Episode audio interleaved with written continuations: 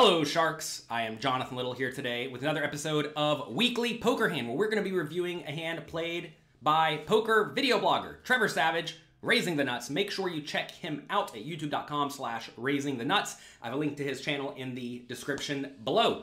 He has a, a very, very fun style of poker as we are about to see. He is a professional poker player who lives in New Jersey. He did a play every hand challenge where he had to play every hand dealt to him unless he faced an all in or a three bet before him. I actually did this a long time ago. I forget who was exactly involved. This was, must have been 15 years ago. Goodness gracious. We were playing in Texas. Actually chopped the Sunday Million the next day. This is how I remember this. And um, I was the only one who won. I think it was me, Tom Dwan, Dave Benefield, and Peter Jetton. I think those were the competitors. I could be wrong. That was a ridiculous trip. Maybe we'll talk about that one day here on the channel. All right. If you want, you want to make sure you don't miss on that, click the like and subscribe buttons below. Also, click the notification bell. Anyway, here we have an interesting spot. Let's just take a look. This is uh, this is an interesting scenario. He has the straddle on. I make it $40 or $35 with 5 6 offsuit. He Okay, we're playing three, five, ten. Okay, folds now to Trevor in the small blind, which I'm presuming is the first blind. Second blind would be the big blind. Third blind would be the straddle. I'm presuming. Folds to Trevor with six five offsuit. All right, right off the bat, this hand's way too weak to raise. That said, Trevor likes to get in there and battle. I'm not going to nitpick his pre-flop play. If you want to make sure, though, that you're playing fundamentally sound poker, make sure you check out pokercoaching.com slash fundamentals quiz. If you can get 10 out of 10 right there, you are probably a crusher. So make sure you check it out at pokercoaching.com slash fundamentals quiz. There'll be a link below. From the small blind in a three blind game, you need to be incredibly tight. Why? Because the players in position get to call with a really wide range because they are getting good pot odds, closing the action. So this is a scenario where we just want to play a good, strong range of hands, and you actually should be quite tight in this scenario, especially if you're playing in a game where there's a rake. I don't know if they take rake out of these pots in Maryland Live or not, where this hand took place, but that's definitely a consideration. So anyway, I would just fold here. calls out of the straddle. We raise to 35, straddle, Zach calls, fine. We take the flop heads up. I'm to bet $30. Okay. Okay.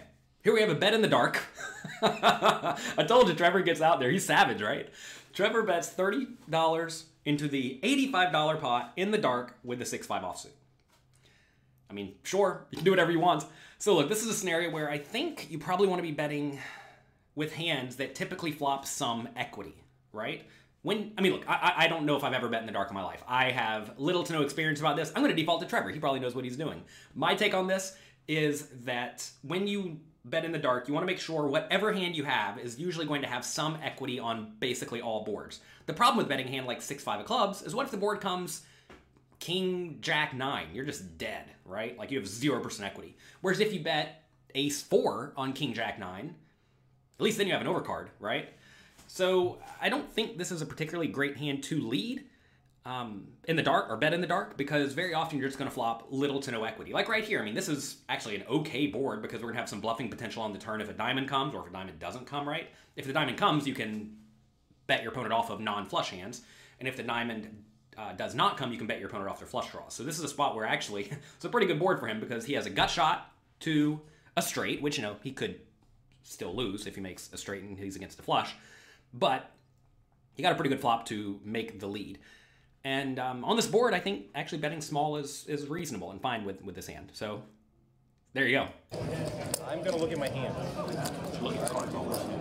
I bet $30 in the dark, and the flop comes king, two, three, all diamonds. Do you have diamonds? I have one diamond. I thought it was ace diamonds. That seems like it should be enough to continue then. Yeah.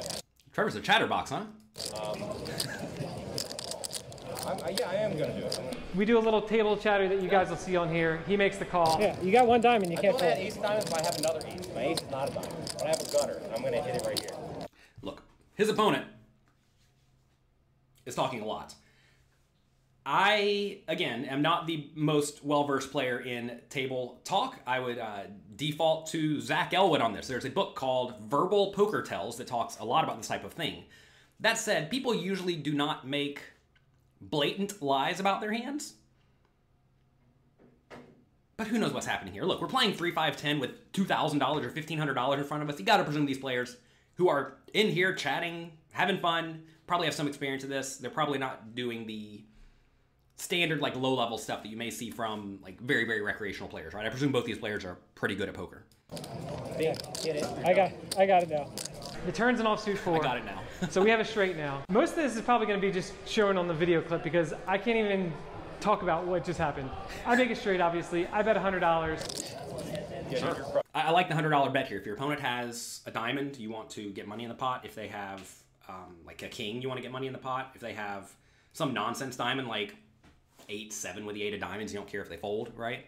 I think I maybe would bet even a little bit bigger, especially in a live cash game, because I think people just don't fold the ace or the queen of diamonds all that often to any reasonable bet, and I think 125 would be viewed as equally reasonable as 100.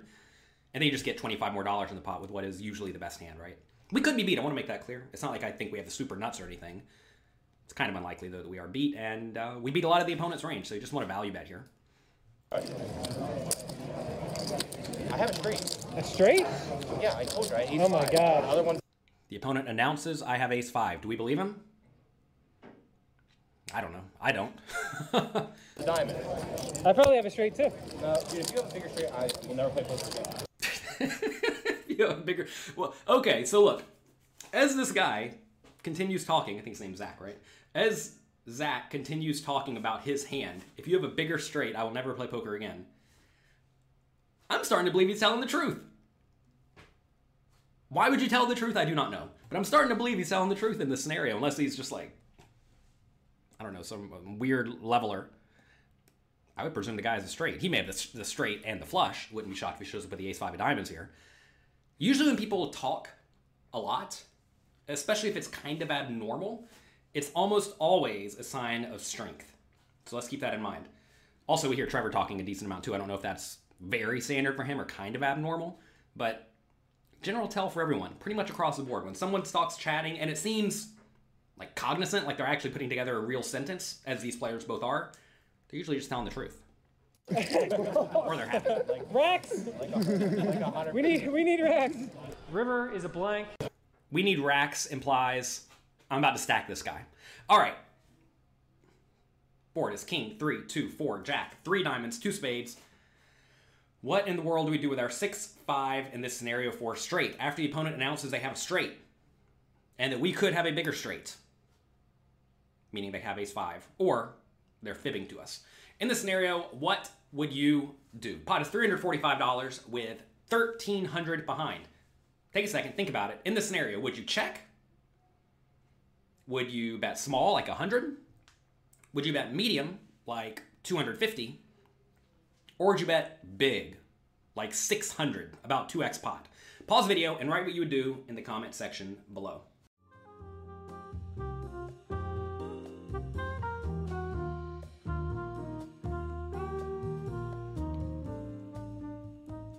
All right, this is an interesting scenario where I really think you could go all different directions. If I was making a quiz for my training site, pokercoaching.com, I would probably give all of the options a reasonable score because your strategy here depends a lot on what Zach is going to do. I'm having a sale right now at pokercoaching.com, by the way, for Father's Day. Shout out to all the fathers out there.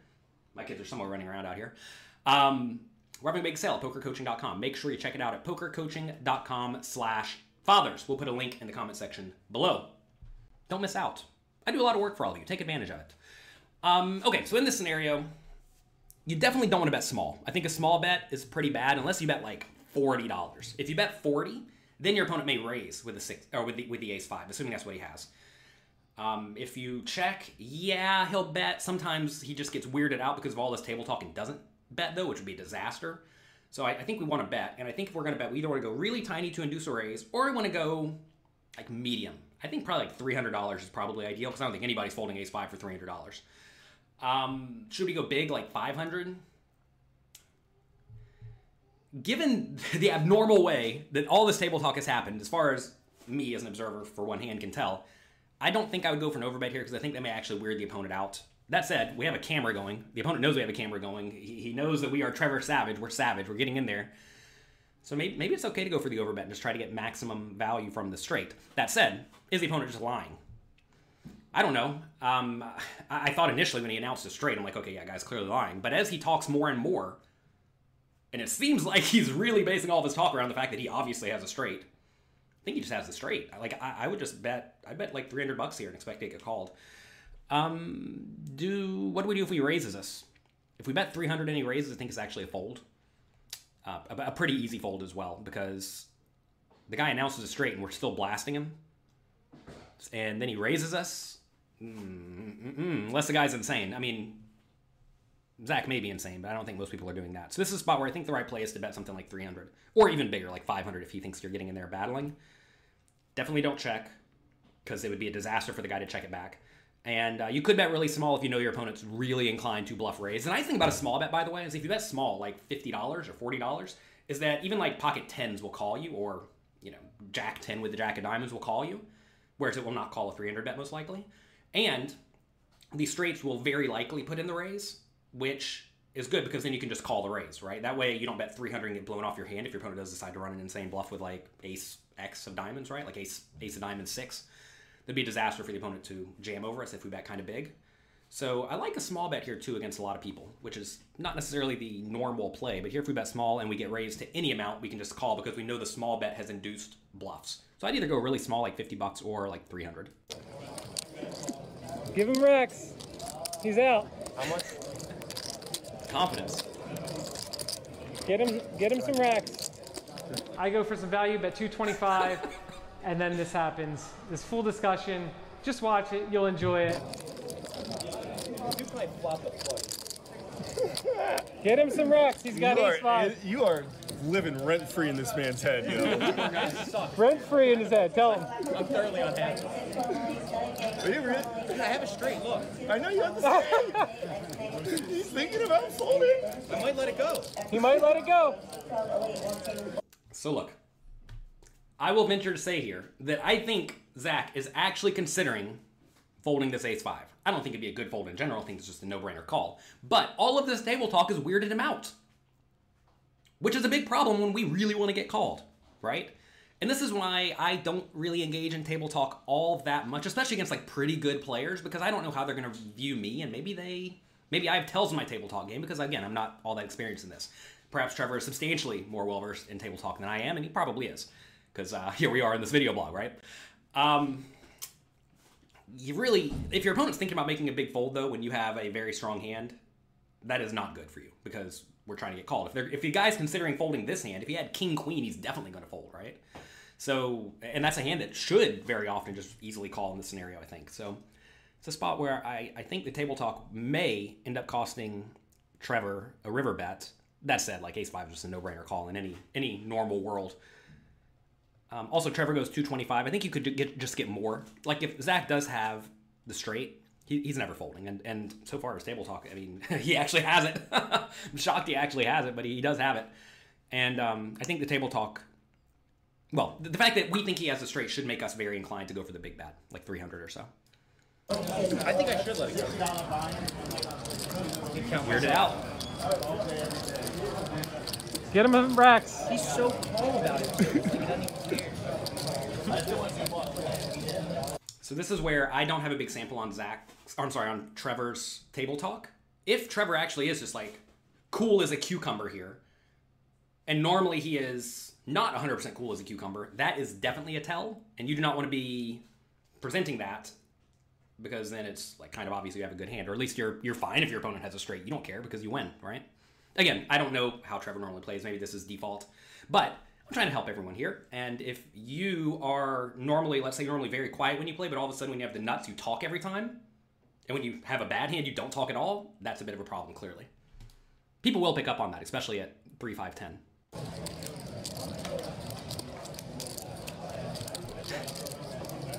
You like seeing people be tortured? Poor Zach. I, I'm so happy that this moment's happening right now. I'm so happy. Yeah, this is the happiest I've ever been during a tank moment because I kn- we know what's going on. It's like maximum pain. YouTube world will see this. Sweating it out. I feel like it's more likely that you have a plus than that you have a higher straight. Matt for 400, Matt How 400. can I? I would never fold this against anybody else. That's a problem, right? I would never fold this because he knows this is an easy call. But here, we gotta sweat it out. Good fold. He's needling me so hard. Actually, it hurts. When you make this fold, then you're gonna totally redeem yourself to the YouTube oh, commenters. God, dude, I'm gonna fold, dude. I think I'm gonna fold. What?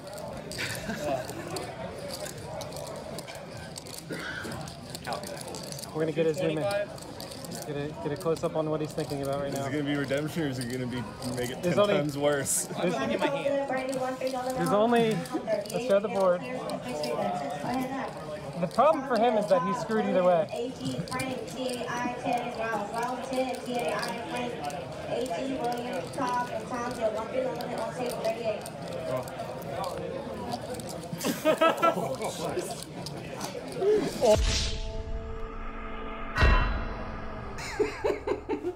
Oh, he takes the cards. Out of here. Oh, that's a fun hand, huh? So, look, I, I, I like I said, I think Zach's hand is just a no-brainer call normally, but again, I don't know anything about Trevor's play. This is talking in general. If your opponent is really calm, really cool, chatting it up, no problem, that's usually a sign of strength unless they're talking all the time. And uh, that should make you more inclined to fold. That said, here we have a straight. Straights are pretty good. If you think about it, though, you actually lose to all the nuts. What are nuts, right? Nuts here are flushes.